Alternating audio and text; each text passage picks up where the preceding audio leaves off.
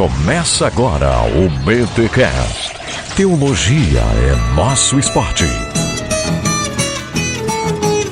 Muito bem, muito bem, muito bem. Começa mais um BTcast, o de número 60. Eu sou o Alex e redimir a cultura não é o mesmo que torná-la gospel. Olha aí que maravilha. Aqui é o Mac e nesse episódio de número 60 a gente passa a ser dependente do INSS. Ninguém pegar, ó, a gente acabou de se aposentar com 60 anos aí, ó. ou melhor, com o episódio de número 60. Já podemos pegar é. ônibus de graça e tudo. Espero que venha salário agora, né? Porque até agora tava tudo de graça aqui.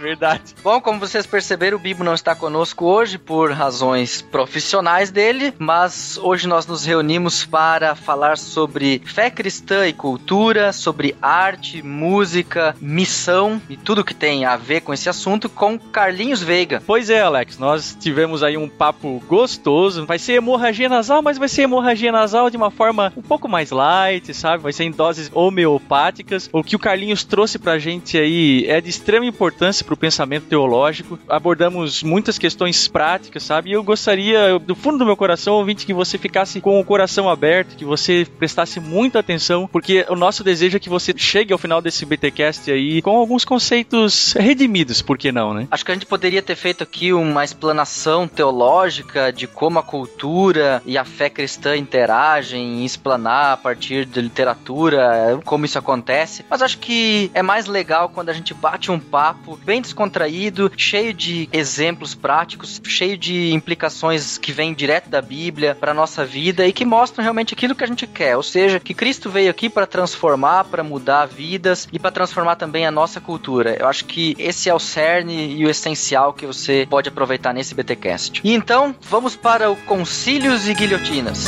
Se não se retratar, irá para a Inquisição. Eu recebi uma carta. Você renega o que escreveu? Você vai se retratar ou não?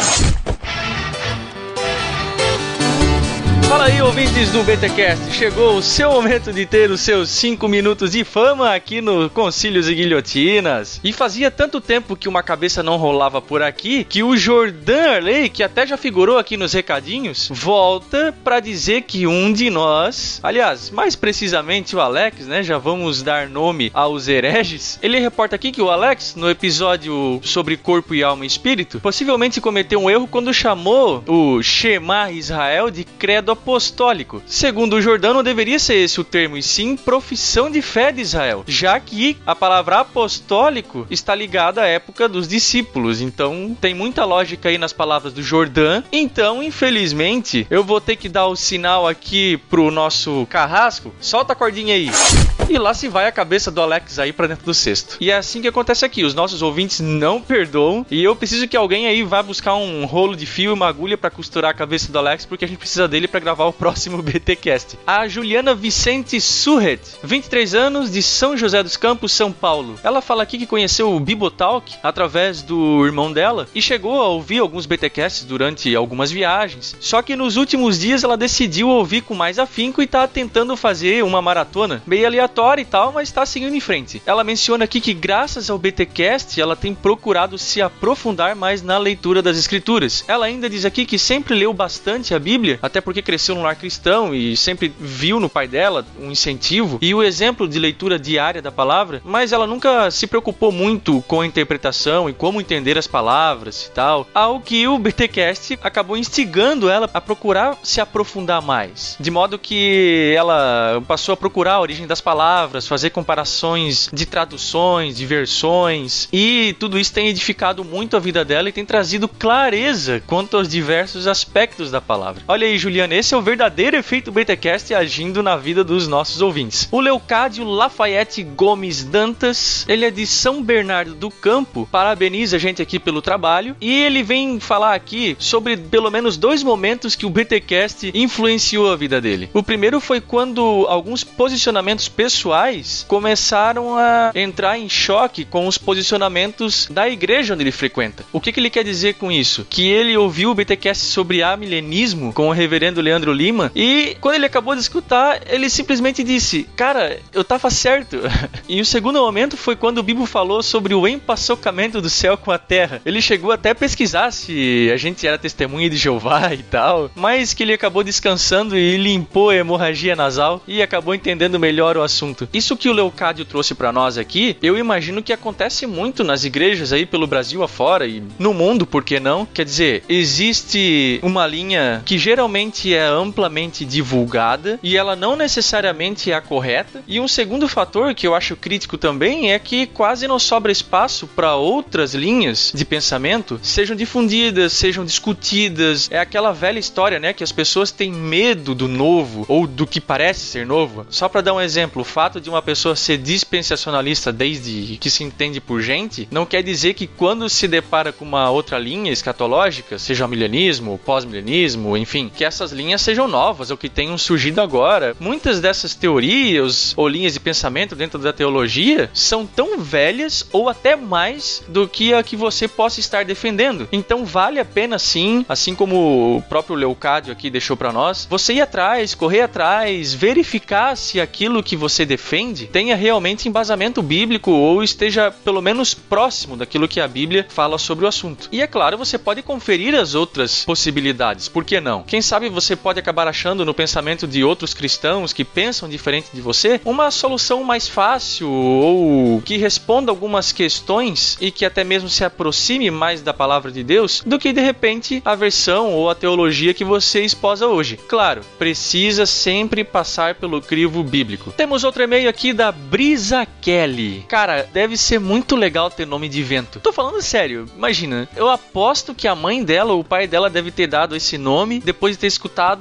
a música do Biafra lá, lembra? Voar, voar, subir, subir. Eita. Ela diz aqui que é do Rio Grande do Norte e gostaria de parabenizar nosso ministério. Ela descobriu o BTcast lá no irmãos.com depois que ouviu o último sobre a Ramartiologia e que resolveu conferir todos os BTcasts anteriores. E o preferido dela até agora é o BTcast 57 sobre a Bíblia e as leis civis com o Mauro Meister. Show de bola, Kelly. Vou chamar ela de Kelly porque foi assim que ela se referiu a ela mesma aqui no e-mail. Outra observação que ela faz aqui é a postura que ela acha bacana da nossa equipe a respeito da consideração que a gente tem pela galera pentecostal. E nem poderia ser diferente, né, Kelly? Eu e o Bibo somos pentecostais, congregamos em igrejas pentecostais. O Bibo é da Assembleia de Deus e eu sou de uma comunidade independente de teologia pentecostal. E ela continua aqui dizendo que os blogs de apologética nem sempre conseguem balancear as coisas, né? Fazem as críticas de forma muito pejorativa, com muita ironia desnecessária e sem necessidade, até porque tem muitos irmãos sinceros, crentes em Cristo, dentro dessas denominações pentecostais e que amam o Senhor, como disse, de todo o coração, não merecendo, claro, ser colocado no mesmo saco aí daqueles que acabam manchando o nome do pentecostalismo por causa dos excessos, né? E falando em crente pentecostal, temos aqui o Felipe Fraga, conhecido nosso aí, que eventualmente comenta nas postagens dos BTcasts e tudo mais. Ele também é da Assembleia de Deus e ele menciona aqui que a forma como tratamos o assunto no último BTcast foi muito interessante e que foi um bom resumo do tema. E que igualmente interessante foi deixar pontas soltas para o público pensar. É verdade, Felipe, como falamos aqui vez ou outra, o BTcast é uma introdução. Ele começa o assunto, mas a intenção nossa aqui não é colocar um ponto final na discussão, mas realmente fazer com que ela se estenda nos comentários, nas conversas dos ouvintes depois que eles ouvem e tal. Alguns a gente sabe aqui que até estendem essas conversas nas suas igrejas e esse realmente é o resultado que a gente espera que aconteça sempre. Olha aí, pessoal, esses e-mails refletem o efeito BTcast, a hemorragia nasal que o BTcast tem causado na vida dos nossos ouvintes. Pessoal, muito obrigado pela consideração de vocês, pelos e-mails que vocês mandam. E só digo uma coisa: vida longa ao BTcast.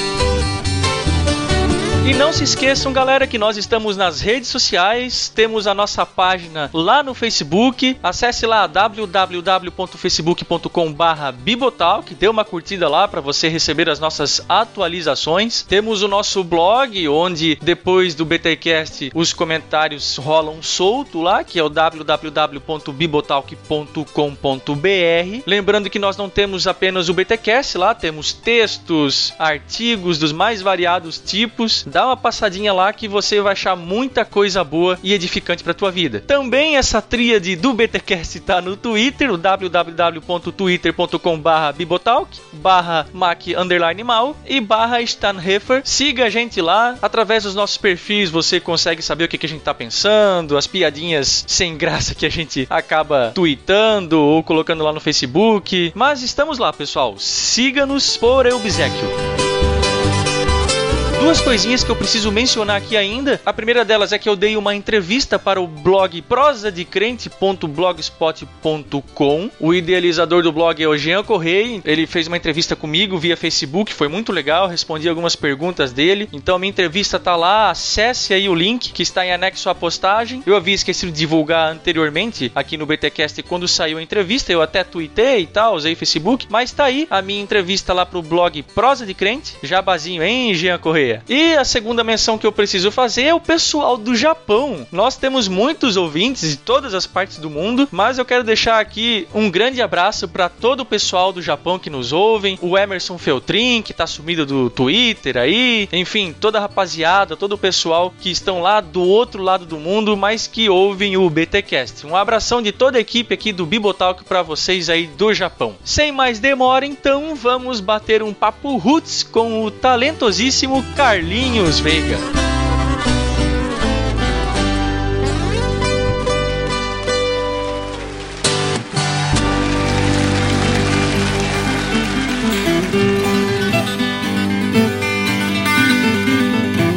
Nós estamos hoje nesse BTcast com o Carlinhos Veiga. Carlinhos Veiga é goiano, pastor da Igreja Presbiteriana do Lago Norte, Brasília, colunista de Ultimato e também é músico. Ele é músico de música popular brasileira, música de raiz, e a gente quer nesse programa dialogar aí sobre as influências culturais na igreja, sobre missão e cultura, sobre teologia e cultura. Seja bem-vindo conosco, Carlinhos. Poxa, é um prazer estar aqui, participar com vocês desse podcast e vamos lá, acho que esses assuntos são muito interessantes e, e, são realmente assuntos da minha paixão. São desafios que Deus tem colocado na minha vida. Vai ser um papo, espero, bem legal. Carlinhos, você também tem um podcast, né? Poderia falar para nós aí sobre o teu trabalho com podcast? Aconteceu o seguinte, há alguns anos atrás, eu imagino que já uns 10 ou mais anos, eu fui convidado pela Ultimato, a revista Ultimato, a fazer uma coluna lá, né? Que pudesse divulgar os artistas que estivessem gravando trabalhos novos aí pelo Brasil. E acabou que essa coluna coluna da revista acabou depois sendo ampliada para um blog dentro do próprio site da Ultimato, que depois foi ampliado, foi uma sugestão minha para a gente começar a inserir alguns podcasts onde a gente pudesse conversar, tratar e, e, apresentar, porque o pessoal lia a revista e queria ouvir um pouco das músicas, né? Então a tentativa de poder levar essa música, o pessoal pelo menos ouvir um pouco e conhecer um trabalho musical desses artistas brasileiros, né? E é por aí, chama Novos Acordes. Olha aí, pessoal, mais uma opção de podcast para você ouvir, vai estar tá linkado no post. Aliás, um dos últimos últimos que aconteceu ali foi com palavra antiga, se não me engano, né? Isso, exatamente. Foi, a gente gravou algum tempo atrás. Já estou com outro já preparadinho, devo soltar em breve mais uma entrevista. E eu antigamente eu tinha mais ou menos aquela ideia de fazer pelo menos um por mês, mas a coisa ficou tão pesada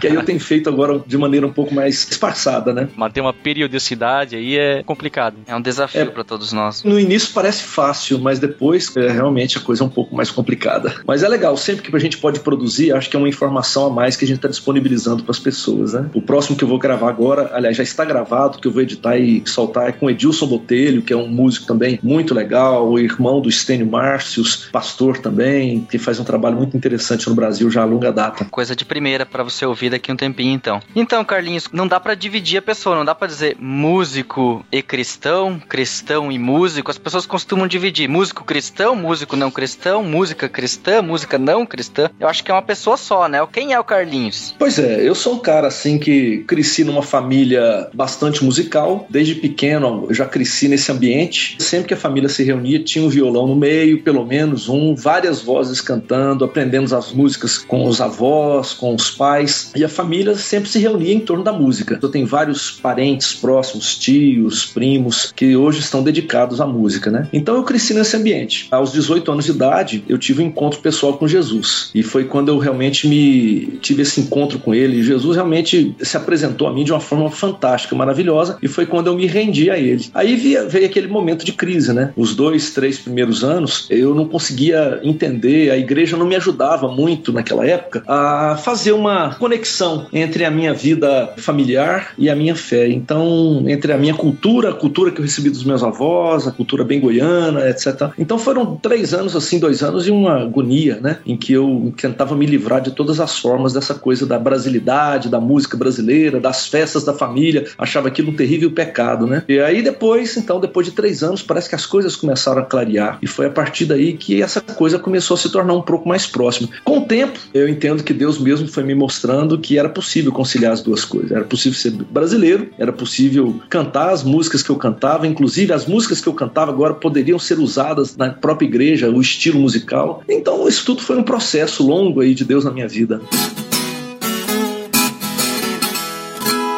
Essa coisa da brasilidade e do ser cristão, parece que por muito tempo no Brasil se, se criou uma identidade cristã de negação. Eu sou evangélico, eu sou cristão e não sou católico romano. E não sou da, da cultura popular brasileira e não me misturo com nada que vem de raiz, etc. Acho que isso que tu experimentou, cada cristão, de forma geral, acabou também experimentando, principalmente quem veio de uma igreja mais tradicional, mais conservadora, também passou por essas mesmas situações. Assim, refletindo teologicamente, pensando um pouco nisso, não é uma falha da nossa teologia demonizar a cultura? É, eu acho sim, totalmente, né? Assim, a gente percebe que você tem raízes históricas antigas, né? Você já vê assim, quando você pega alguns historiadores, alguns sociólogos, você já vê que, por exemplo, é, Antônio Gouveia Mendonça, Prócoro Velasquez Filho, né? Quando eles escrevem Introdução ao Protestantismo no Brasil, eles já mostram que essa crise já surge desde a chegada do protestantismo aqui em nossas terras, né? Por outro lado, você vê, por exemplo, o Anérgio Ribeiro, ele fala que a cultura ela criou condições para a introdução e o estabelecimento do protestantismo no Brasil, né? E, na verdade, parece que a gente não consegue ver isso muito bem acontecendo, né? Eu fui meio como que experimentei isso na pele, né? Porque minha família, ela se reunia anualmente numa festa chamada Forró dos Veiga, entendeu? Então era assim, primos, tios, avós, todo mundo ia pro Forró dos Veiga.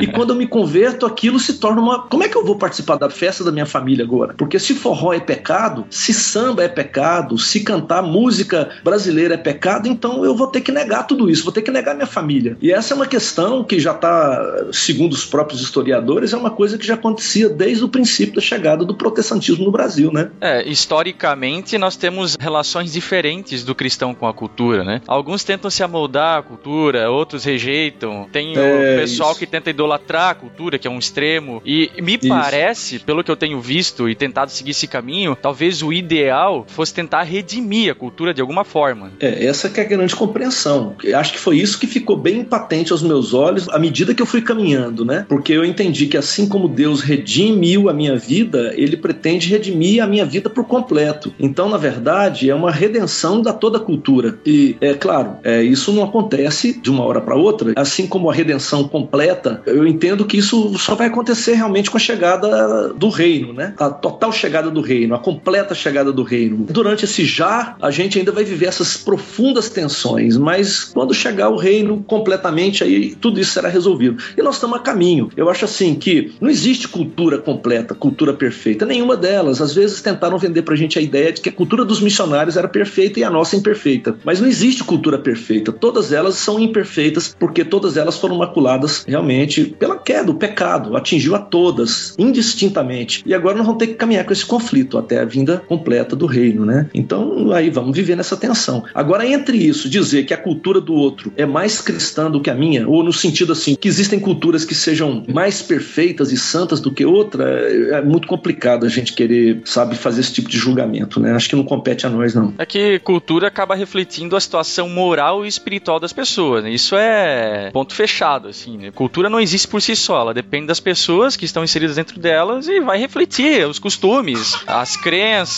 e tudo mais. E como você falou agora, foi maculada pelo pecado em alguma qualidade, ou mais ou menos. Tem um autor chamado Tito Paredes, ele é um antropólogo peruano. Nas aulas que eu tive com ele, ele dizia pra gente em sala de aula uma coisa muito interessante, porque todas as culturas elas são compostas do algo bom e do algo que foi maculado. Ele não colocava como algo bom e o algo ruim, porque aí diante da gente abria a perspectiva do que o algo que foi maculado, imperfeito, isso pode ser redimido, né? Isso é a, é a mancha do pecado que tá lá. Ou seja, não é coisa do diabo, mas é coisa que pode ser redimida para a glória de Deus, né? Então, debaixo dessa compreensão, pelo menos é a ideia que eu tenho vivido e buscado viver, né? Eu acho a cultura brasileira lindíssima, é um privilégio, é um presente de Deus para mim, para nós, e ela não deve ser rejeitada. Eu acho que ela precisa ser, sim, o tempo todo sendo questionada à luz do evangelho. Eu acho que essas definições que tu fizeste e até essas distinções são muito importantes para aquele que tem dificuldade de enxergar algo de positivo na cultura popular que nós temos. Porque, de maneira geral, a igreja brasileira ela criou um ideal de cultura cristã. Eu acho que não é só problema da igreja brasileira, de um modo geral, mundo afora a gente também vê isso. De se criar uma cultura de gueto, uma cultura cristã e se isolar dentro desse mundinho onde se fala um idioma que só se entende na igreja, onde só se toca a música, o filme, o livro, que só é escrito para o público interno. Acho que tem o seu valor também, mas a gente acaba vivendo enfurnado dentro de uma cultura de gueto e não valoriza aquilo que nós temos fora, que é a cultura popular e que na história da igreja, na história do cristianismo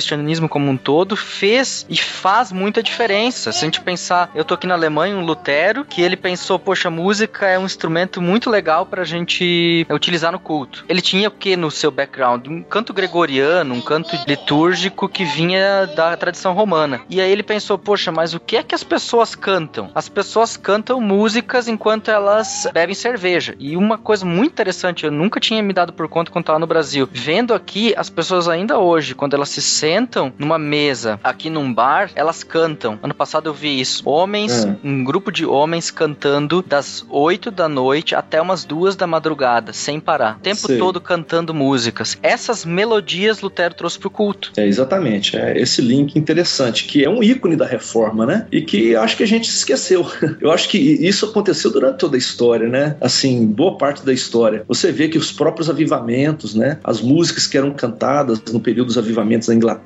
eram músicas que eram trazidas do povo. E algumas delas foram tidas por melodias de bêbados, né? Alguns tentaram rejeitar. Não, isso é melodia de bêbado. Como é que você traz uma melodia dessa para dentro da igreja, né? Eu não sei por que, que a gente perdeu essa visão, né? E como tem sido a tua experiência, assim, como músico de raiz, música popular brasileira, e como pastor? Como é que é levar essas duas realidades paralelas uma à outra? Ah, essas coisas elas foram sendo clareadas à medida que eu fui caminhando. Eu nunca, vamos dizer assim, eu deixei a música. Na verdade, a música sempre teve muito envolvida. E o pastorado foi uma coisa de, acho que 12 anos atrás, aproximadamente. Então, assim, a, a música, aliás, 15 anos atrás, né, o tempo passou mais rápido do que eu imaginava. É, assim, a música, ela sempre esteve ligada, né? Então, quando a minha conversão aconteceu, todo o processo desse chamamento de Deus para minha vida, eu já caí numa igreja e já imediatamente as pessoas já me convidaram para fazer parte da equipe de música dessa igreja. Aí nós criamos um grupo. Um tempo depois eu conheci a Mocidade para Cristo. Me chamaram a participar de um grupo musical que era o conjunto da MPC, que um tempo depois se tornou Expresso Luz. No Expresso Luz, então, eu acabei me tornando líder desse grupo depois. Rodamos bastante, viajamos bastante o Brasil e à medida que a gente foi caminhando, essa identidade da brasilidade foi se tornando cada vez mais forte dentro da identidade desse grupo. Até que chega um momento em que eu sou convidado a trabalhar numa igreja em Brasília. E eu não posso também esquecer um momento fundamental na minha vida quando eu estudei no Centro Evangélico de Missões, onde eu pude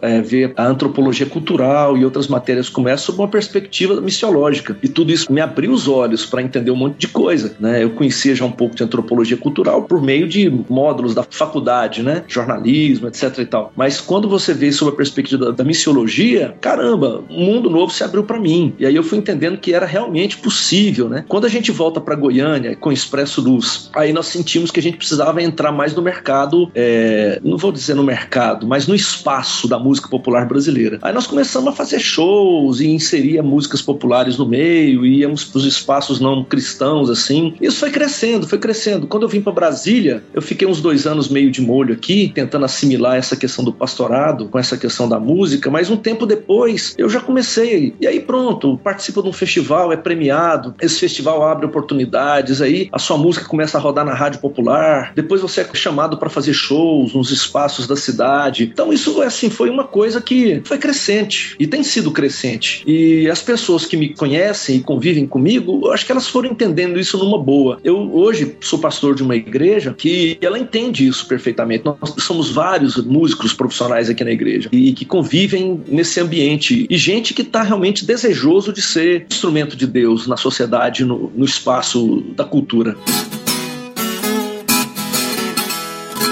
Um artigo que eu li no ano passado do livro A Igreja como Agente de Transformação. Você escreveu um pouco sobre a história do surgimento da igreja onde hoje você pastoreia. Conte para nós um pouquinho dessa experiência. Eu acho que ela, ela é muito rica em impulsos para a nossa prática e para o pensamento teológico também. A Igreja Presbiteriana do Lago Norte ela surge há oito anos atrás. Né? A gente completa oito anos agora. E ela surge no momento assim que eu estava, eu trabalhava com a Igreja Presbiteriana de Brasília e essa havia uma região da cidade de Brasília onde não havia o espaço ainda, onde não havia uma igreja presbiteriana do Brasil. E aí eles, é, eu então desafiei a igreja, vamos plantar uma igreja lá. E nós começamos a plantar uma igreja e essa igreja foi aos poucos assim se mostrando e muitos amigos, irmãos de caminhada que trabalhavam com música, talvez por eu ser um músico também, se aproximaram daqui e a gente foi entendendo que a gente precisava abrir as portas da igreja para a sociedade e esse negócio de ser sal da terra e luz do mundo é muito mais sério do que a gente imagina, né? Não podíamos ficar criando somente um, uma linguagem de gueto aqui, a gente tinha que realmente partilhar da nossa experiência com a sociedade. Bem, quando a gente viu, a gente começou a fazer uma série de projetos, por exemplo, projeto social no Varjão, que é um bairro vizinho aqui, nós estamos situados num bairro de classe média, classe média alta, e o Varjão é uma, um bairro vizinho de classe média baixa, e a gente achou que precisava ir para lá também, e lá nós começamos alguns projetos de reforço escolar, mas introduzindo também a música e alguns projetos que foram desenvolvidos lá, um deles, inclusive, com apoio do governo do Distrito Federal, que nos apoiou. Ganhamos instrumentos musicais de percussão. O Léo Barbosa e o Ismael Hatz, que são percussionistas profissionais e são diáconos aqui da igreja, começaram a trabalhar com os meninos. A Janice é, Genari, que cuida da, do Ministério de Música da igreja, ela começou um projeto muito interessante lá também. A Cláudia, minha esposa, apoiou ela bem no começo e elas são musicistas. E o trabalho foi crescendo.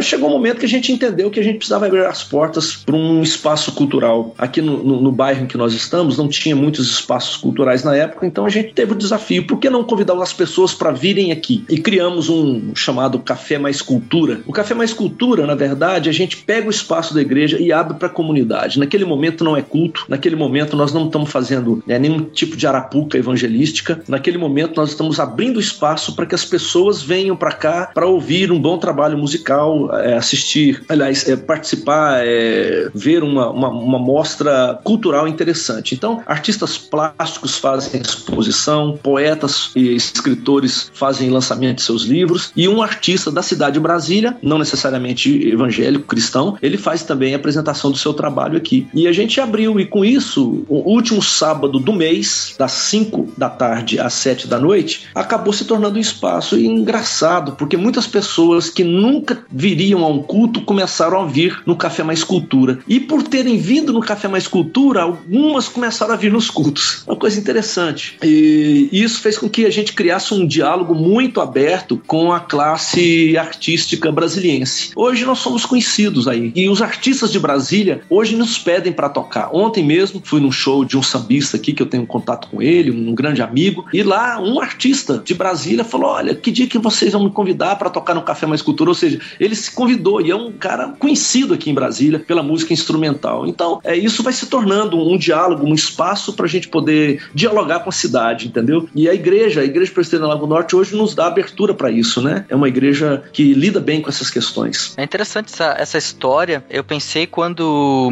nós estávamos em Timbó, nosso ministério, nós tínhamos recém construído uma, uma igreja grande, bonita, ou seja, um bom auditório para o público. E a Secretaria de Educação perguntou para nós se haveria possibilidade de fazer uma utilizar o espaço para uma formação dos professores. E a gente, sim, bem desinteressado, até inocentemente, dissemos sim, por que não? Tá ali à disposição, não vai ser usado, pega e usa. E achei muito interessante no final da programação várias pessoas virem e perguntarem: Ah, vocês são os pastores da comunidade? Sim. E quando é que vocês têm programação? Ah, a gente queria saber o que vocês fazem aqui, por que vocês abriram pra gente vir aqui, por que vocês operaram a mesa de som, cuidaram do vídeo, deram todo o equipamento. As pessoas queriam saber, e na verdade a gente não tinha feito isso. Ah, porque é a prefeitura, a gente vai ganhar uma coisa em troca. Ou... É, isso é legal. E acho que esse tipo de diálogo com a sociedade você só chega quando você se abre para as pessoas. Sem dúvida alguma, sem dúvida alguma. Acho que essas coisas só acontecem, há uma reciprocidade, né? Quando você se abre, as pessoas se abrem para você, né?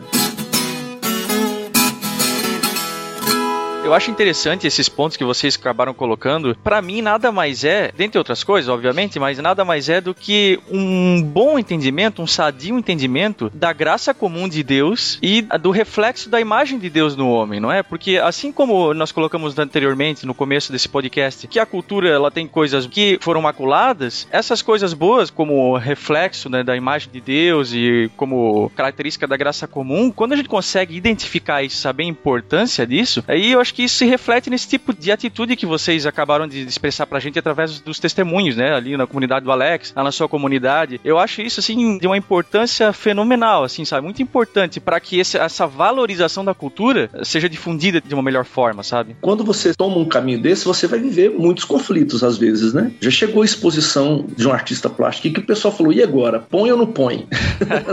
Nas é, paredes, é. entendeu? E agora? Esse cantor aqui cantou uma música aqui que não tem nada a ver com a nossa fé. Né? Nós tivemos uma reunião com o conselho, conversamos sobre essas coisas e nós falamos assim: se nós convidamos, nós não podemos ser indelicados para dizer assim, não, isso você não pode fazer. Como às vezes já, algumas igrejas fizeram comigo.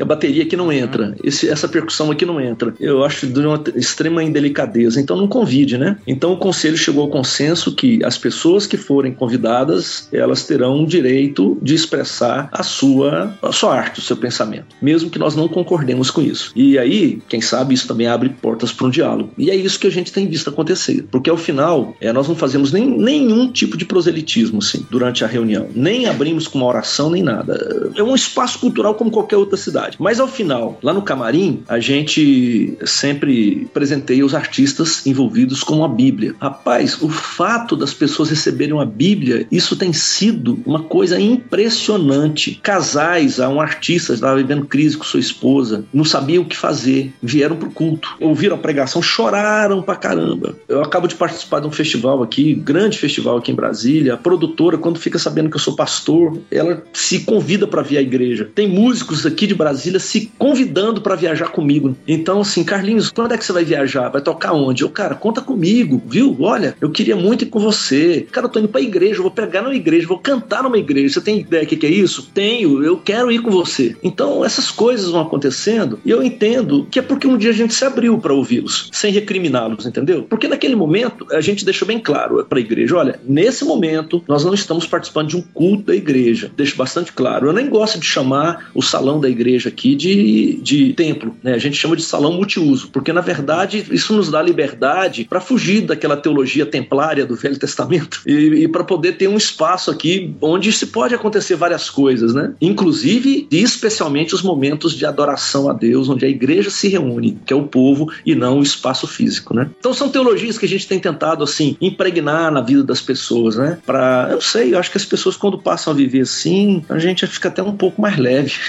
na relação com os outros espaços da sociedade, né? E acaba sendo uma porta de diálogo com a sociedade e de evangelismo que de outra forma nós não não teríamos. Até numa entrevista que o pessoal da banda Resgate deu e que rolou aí no YouTube, tá aí disponível gente pode colocar o link no post, onde o Zé Bruno cita que colocar música evangélica para tocar para evangélico em rádio evangélica não evangeliza ninguém. Verdade. É, chegar junto com outros públicos, vamos dizer, ele até citou exemplos de uma rádio é, secular, você ir lá e apresentar uma música que não necessariamente seja música de culto, mas uma música de fundo cristão, onde você se apresenta como uma pessoa integral, ou seja, como a Palavra Antiga faz o trabalho deles e de outras bandas também, como o teu trabalho também, é uma outra porta, uma outra possibilidade de mostrar, opa, peraí, tem um cristão ali, ele tá fazendo música, ele tá fazendo arte, ele tá refletindo a fé dele, no entanto, ele não tá criando essa cultura de gueto que não chega em lugar nenhum.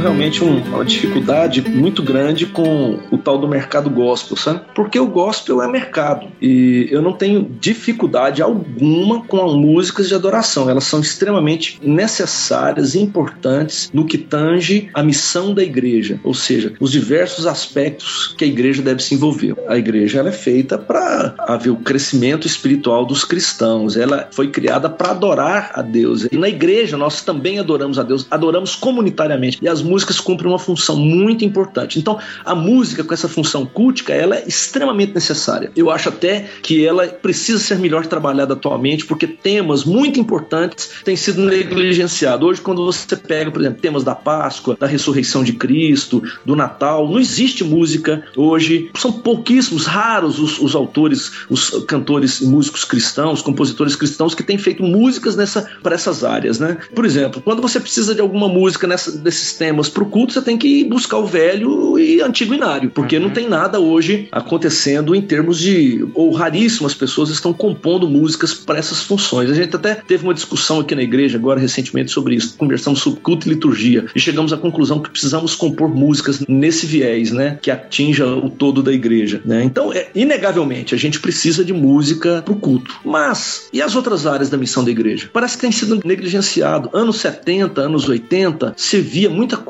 acontecendo nesses aspectos. Mas hoje em dia, não sei, o mercado gospel ela acabou canalizando toda a criatividade, ou talvez falta de criatividade, né? não sei lá, do artista cristão para produzir música para vender para crente. Mercado, né? Mercado. Uhum. E, e, se esqueceu. Acho que acabamos abrindo mão daquilo que é essencial, que é o cumprimento da missão. Da Missio Dei, que atinge diversos aspectos da vida, não só da vida comunitária, da igreja em si, mas nessa relação com Deus e relação com a sociedade, né? Isso às vezes acaba até sendo pernicioso, Carlinhos e Alex, que isso perdura às vezes por tanto tempo, por tantas gerações, que as pessoas não conseguem mais identificar ou entender que uma música feita por um cristão não necessariamente precisa ser tão explícita assim em sua mensagem. Ela não consegue, infelizmente, lidar com subjetividade na música, não consegue entender que uma mensagem cristã não precisa ser assim, pá, jogada na cara, sabe? Não que existam músicas ruins nesse sentido, é, mas, por exemplo, vamos pegar o caso do Palavra Antiga aqui. Uma análise que eu fiz desse último CD em relação ao penúltimo deles é que eles estão numa pegada assim, em termos de letra, um pouco menos explícito em, em termos de conteúdo cristão. Isso não quer dizer que eu não vá entender entender a mensagem do evangelho ou a mensagem cristã dentro da sua música. Eu vou ter que refletir mais, isso vai exigir mais do meu cérebro para que eu entenda essas músicas dessa forma e parece que as pessoas hoje não conseguem aceitar esse fato, sabe? De que as músicas cristãs não precisam ser assim, sabe? Sempre jogadas na cara.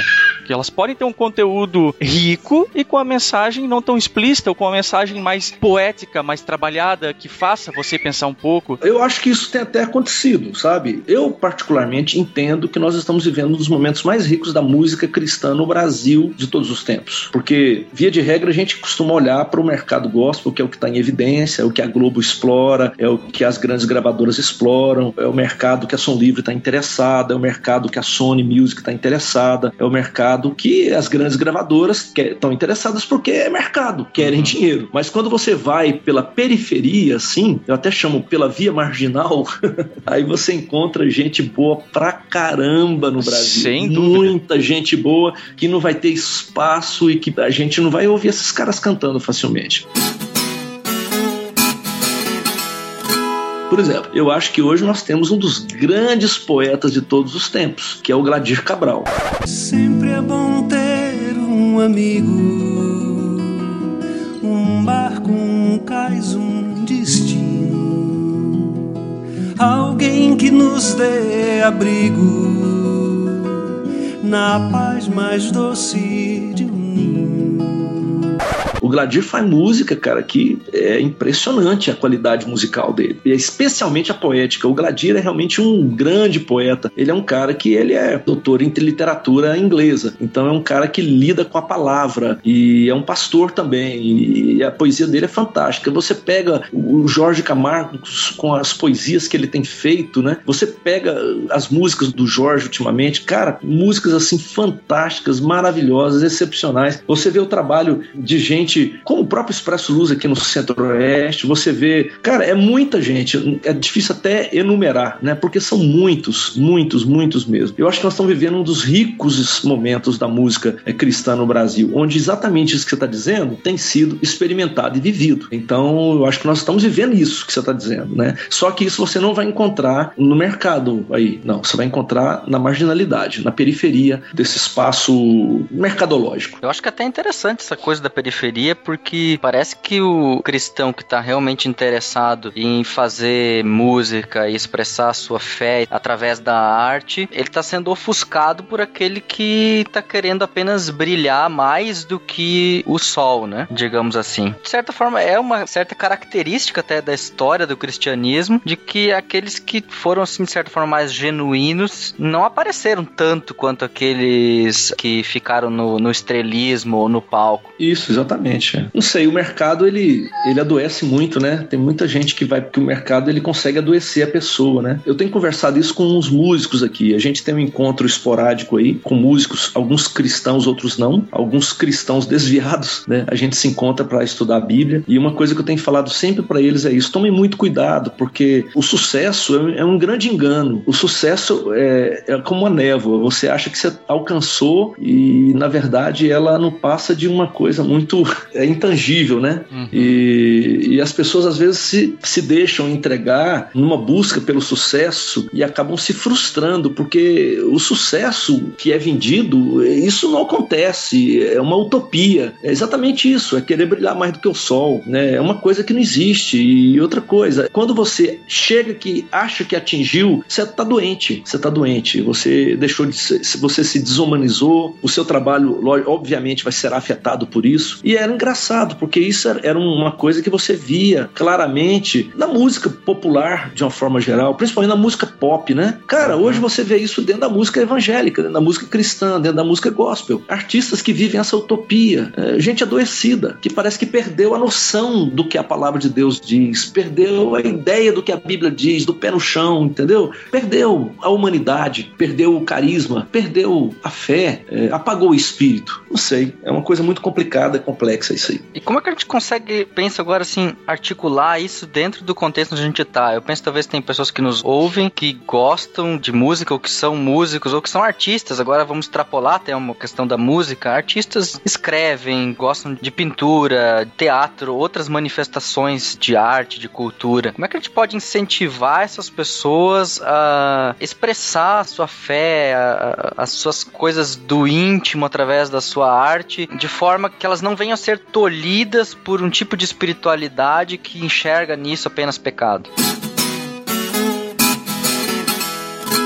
A minha forma de entender é o que eu tenho tomado para minha vida. E eu vou contar uma coisa para vocês. Eu oro sobre isso o tempo todo, entendeu? Porque às vezes eu fico pensando, Senhor, é por aqui mesmo, me mostra, é isso que eu devo fazer. Eu acho o seguinte, para mim a questão toda é uma questão de vocação e de chamado. Eu acho que Deus chama, Deus vocaciona, e nós não podemos negar a vocação, o chamado, nós não podemos negar talentos e dons que são, que são recebidos da parte dele para cumprir com aquilo que ele determina, aquilo que ele deseja que compramos. Eu acho assim que Deus tem dado talento, tem dado dom para pessoas para que elas possam trabalhar na área artística. Não são todas. Alguns recebem dons e talentos para trabalhar em outras áreas. Existem teólogos, existem médicos, existem profissionais de diversas áreas, existem engenheiros, existem advogados, existem pessoas que lidam muito bem na área do ensino, como professores. Tem um rapaz aqui da minha igreja que eu sou fã dele pra caramba. Ele falou: a minha vocação é ser professor da rede pública. Deus me chamou para isso, entendeu? Então é vocação, é chamado. E o, o vocação e o chamado, nós precisamos cumprir com aquilo que Deus tem dado para a gente cumprir. Se a gente recebeu o chamado e a vocação, nós não podemos dizer não, porque o dom e o talento nos foram oferecidos por Deus. E se a gente leva a parábola dos talentos muito a sério, Deus um dia vai falar: cadê aqueles talentos que não são seus, são meus, mas que eu cedi para você? A gente vai ter que prestar conta. E acho que a gente não pode. Acho que Deus tem chamado pessoas para atuar assim como profissionais. Por exemplo, nós precisamos de roteiristas cristãos para trabalhar no, no cinema, na novela, precisamos de poetas cristãos, nós precisamos de escritores cristãos, nós precisamos de pessoas que atuem na área da dança, das artes plásticas, do cinema, atores, atrizes, sabe? Porque eu acho assim que quando o cristianismo invadia esse espaço, esse é o espaço dos formadores de opinião da cultura. Cara, você vê, por exemplo, o, o pensamento de um Renato Russo, o cara já não tá mais entre nós, mas o pensamento do Renato Russo ainda formata a cabeça de muita gente. O pensamento, sabe, a forma, o estilo de vida dos Beatles ainda formata o pensamento. Se você for levar, por exemplo, a questão do reggae em si, como estilo musical, formata a cabeça de muita gente. E eu fico pensando, cara, onde estão os cristãos que poderiam estar ocupando esses espaços, não só no sentido de formatar a cabeça, mas sobretudo de apresentar a proposta libertadora, redentora do evangelho por meio das artes. Eu creio nisso, acho que é por isso que eu continuo insistindo e de vez em quando bate aquela crise, eu falo: "Ah, Deus, acho que eu vou deixar porque é muito difícil,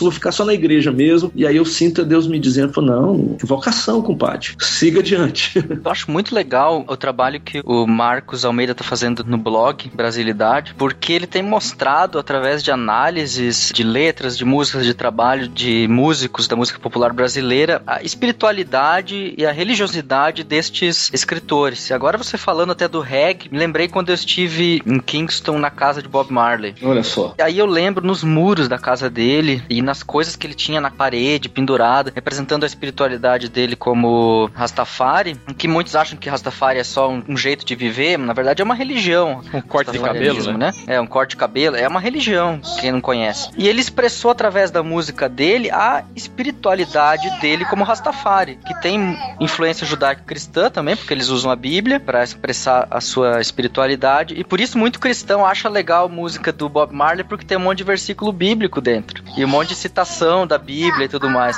De já, É, né? De já e tal. Eu acho até, de certa forma, engraçado e legal que as pessoas percebem isso. Mas quando É. se trata de ser um cristão, o pessoal fica meio assim ressabiado. Como um cristão vai entrar nesse meio em que geralmente é associado como meios pecaminosos? Como é que ele vai entrar nesse meio sem se contaminar com ele? Bem, só voltando um pouquinho sobre essa questão do reggae, o reggae, eh, na verdade, o Rastafari, esse movimento, ele é uma derivação de uma igreja batista, né? A origem dela se deu exatamente pela possibilidade de ver a incompatibilidade da religião dos brancos, que era uma religião, parece-me que um movimento batista que acontecia na Jamaica, por ali, acontecia uma revolta, né? E existia uma igreja de negros, uma igreja eh, batista de negros. Só que eram pessoas, assim, exploradas, etc e tal. Esse grupo se levantou contra a injustiça do país e aí, pronto, os brancos pegaram, inclusive os próprios cristãos, né? Se levantaram, mataram o pastor, alguma liderança dessa igreja e aconteceu uma revolta e aí os negros então falaram, nós não podemos adorar o mesmo Deus dos brancos. E aí foi um, um retorno à espiritualidade de Ras, rei, né? Tafari, Rai Tafari, de um cara lá da África que era adorado e pronto, aí foi a partir daí que surge então. Por isso que tem muito do cristianismo, desse movimento, dessa religião. É é uma coisa incrível. Agora para esse outro lado aí, eu acho que, cara, tá na chuva tem que molhar. Eu acho que o advogado, ele cristão, que quer ser ético, que quer ser coerente com a sua fé, ele vai sofrer muito. O médico que quer ser coerente com a sua fé e ético, ele vai sofrer muito. O político cristão que quer ser coerente com a sua fé e ético, ele vai sofrer muito. Na verdade, Jesus já disse: todo cristão que quer ser coerente com a sua fé e ser ético nesse mundo vai sofrer muito, porque esse mundo é um mundo que jaz no maligno. A Bíblia é muito clara com respeito a isso. Nós estamos falando aqui de cultura, mas em hipótese alguma nós estamos exaltando a cultura como se a cultura, se a brasilidade ou ser brasileiro é a perfeição. Não, nós estamos vivendo dentro de um contexto de crise e a gente, como cristão, vive a crise de ser cristão numa sociedade como a que nós vivemos. Então eu penso assim que todo e qualquer cristão que queira ser coerente com a sua fé vai sofrer pra caramba. E o músico, inclusive, porque os ambientes não são ambientes fáceis. A não ser que você realmente quer viver o ambiente, não sei, monastério, quer ficar preso dentro das quatro paredes da igreja e achar, ah, não, vou ser missionário, ou então vou ser pastor, porque eu vou viver só do lado de crente, aí eu vou me isentar, me eximir dessa crise. Mas dentro da própria igreja você vai viver o tempo todo também esse conflito de ser ético e ser coerente com a palavra. O cristão acaba sendo rotulado como, assim como foi durante muito tempo da história, rotulado como obscurantista, né? Às vezes com razão, outras vezes sem razão. O que, que eu quero dizer com isso? Às vezes a gente pode estar passando a impressão de que não, vamos nos infiltrar na cultura, seja o que Deus quiser, sem parâmetro nenhum. Não, eu acho que o cristão deve, tem o dever de analisar todas as coisas. A gente não tá também querendo colocar aqui a cultura como tão subjetiva assim, como tão relativa assim. Como a gente já falou no começo, existem coisas boas, existem coisas que foram maculadas. Só para dar um exemplo, como o cristão pode ir lá e redimir a, a cultura e, e, não pagar de obscurantista, ou enfim, de, de cara que rejeita a cultura e tal. Temos o trabalho de missionários no Brasil, nas culturas indígenas, onde se comete o infanticídio, que é uma prática assim horrível, né? Todo mundo conhece ou tem conhecimento desse fato. O missionário que tem esse entendimento disso que a gente tá falando aqui, sabe, de tentar redimir a cultura, ele não vai lá para tentar ocidentalizar, tentar converter o Parâmetros, índio. Isso, exatamente, Carlinhos, sabe? Parâmetros da sua cultura, né? Parâmetros da sua cultura. Ele vai pegar aquilo que foi letalmente contaminado pelo pecado, que é a questão do infanticídio que eu tô colocando aqui, e vai tentar mudar aquilo. Mas aquilo que é bom dentro da cultura indígena permanece, e pode permanecer, e permanece para glorificar a Deus. É isso que as pessoas devem entender. Exatamente. Essa questão da contextualização, né, do evangelho e de Jesus que vem aqui e se faz carne, habita no meio de nós, e aí ele vivendo a cultura. Imagina Jesus quando criança, fazendo tudo que aquelas crianças da sua época e do seu tempo e de sua cidade faziam. Se jogavam amarelinha, Jesus estava jogando amarelinha também. Se soltava pipa, Jesus estava soltando pipa. Se estava jogando peão, Jesus estava jogando peão com os meninos, comendo a comida que todo mundo comeu. É, Jesus ele se identificou com a cultura e à medida que ele vai vivendo, ele vai trazendo outros parâmetros para redimir uma cultura, inclusive religiosa, que estava realmente destituída da palavra e da verdade, né? As culturas elas são um grande presente. Robson Cavalcante fala uma coisa legal, né? Robson Cavalcante fala assim que as culturas elas são a impressão digital do homem na criação divina. Então é um, um presente do Senhor e nós temos que estar aí exatamente para trabalhar e viver coerentemente a fé dentro desses espaços, né? Até um mandato divino, né? Se a gente lembrar da história da criação, Deus ordenou ao homem dar nome aos animais e cultivar e guardar o jardim. De certa forma, isso é criar cultura, é trabalhar a terra, é transformar aquilo que Deus nos deu e promover algo diferente através daquilo que Deus nos concedeu nas nossas mãos, por meio dos dons e talentos que Deus dá. Então, é um mandato de Deus, está expresso na Bíblia, esse de criar cultura. Eu espero profundamente que quem está ouvindo esse BTcast possa refletir mais sobre a sua condição, sobre como você, como cristão, pode estar inserido na sua cultura, no seu ambiente local aí, sabe? E tentar transformar e redimir isso de alguma forma, de uma maneira sábia, sem tentar jogar o neném fora junto com a água da bacia, de tentar separar isso de alguma forma e, e, glorificar a Deus com aquilo que é bom. Você jogou o neném fora aí, não, né? Eu vi um chorinho aí. Inclusive, acho que algo muito importante que a gente falou aqui, no meu ver, enquanto alguém que estava trabalhando numa igreja, pastoreando, é nós temos uma riqueza muito grande em nossas mãos em termos de cultura e até em termos de edificações. Eu acho é, tem que falar, a igreja no Brasil tem muita edificação, tem muito prédio, hum. tem muito bem e que está ocioso a maior parte do tempo e que pode ser utilizado para o bem da comunidade, para promoção de cultura, para promoção de educação, de saúde, enfim, que pode ser utilizado para o benefício da comunidade. Às vezes a gente pensa que é demais, é muito trabalho, que vai dar muito incômodo, mas é missão e é mandato de Deus para nós também. E se a gente não está usando esses espaços que a gente gastou um monte de dinheiro para construir, a gente não está sendo um bom servo, um dispenseiro fiel. Para mim, uma coisa que tem sido fundamental me lembrar sempre são os textos bíblicos que falam sobre a minha primeira fidelidade, né? A minha primeira fidelidade, ela deve ser a Jesus de Nazaré, ao meu Senhor. Eu tenho que amar a Deus, é a minha primeira fidelidade. E porque eu amo o Senhor, acho que essas coisas todas elas se abrem com uma perspectiva nova pra gente. A minha primeira fidelidade não é, não pode ser é, a minha denominação. A minha primeira fidelidade não pode ser primeiramente a minha esposa, aos meus filhos, não pode ser é, a música,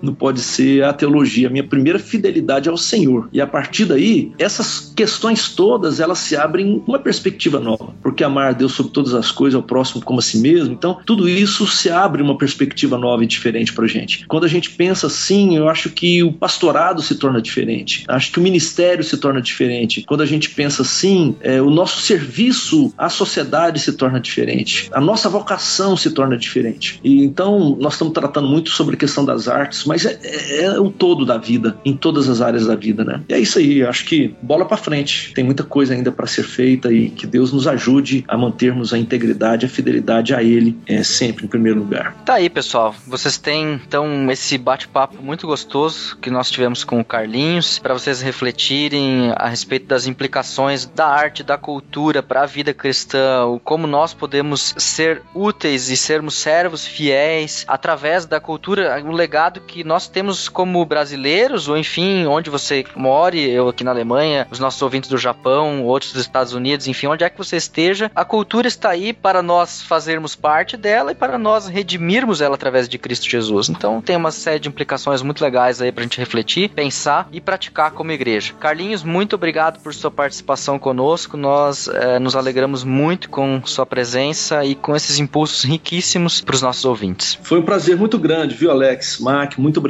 pelo convite. Joia demais. Muito obrigado por esse privilégio. Foi um papo muito gostoso, viu, gente? Obrigado por tudo. Bom trabalho aí para vocês. Sigam adiante.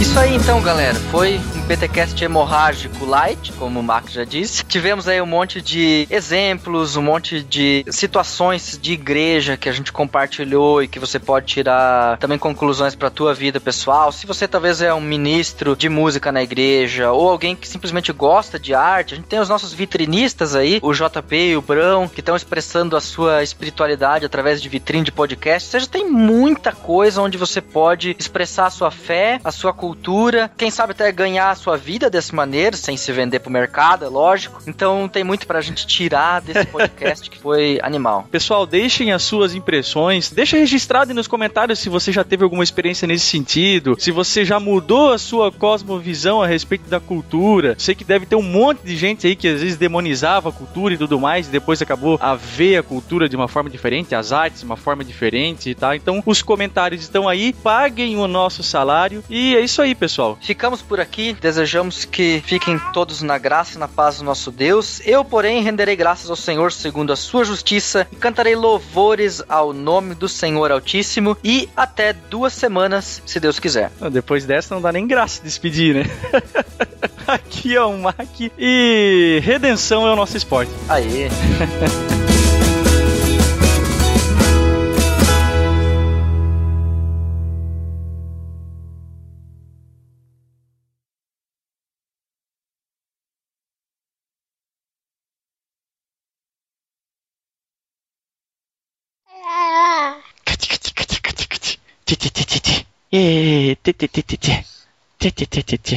Tá com o nariz todo remelento, né, filho? Todo Beleza, Manhã. vamos lá então. Vamos lá? Como é que o Bibo sempre faz? Eu vou fazer essa birosca aí, mas eu nunca. muito bem, muito bem, muito bem. É. Começa mais um PTcast de número tá total. Eu sou e minha frase, é isso? Exatamente. Beleza. Pera- peraí, o Davi tá me dando um coro aqui. Mais ou menos também aqui. Peraí, filho. Filho, fica, você fica aqui no chão, então. Se você tá com um monte de brinquedo aí, filho. Só me dá dois minutinhos, querido. Ó, pega o guarda-chuva e chupa o guarda-chuva aqui. É, bem, bem. Cadê a mamãe que não Beleza? chega? Poderia ter feito aqui uma explanação de como a cultura e a teologia interagem. Vou refazer essa parte.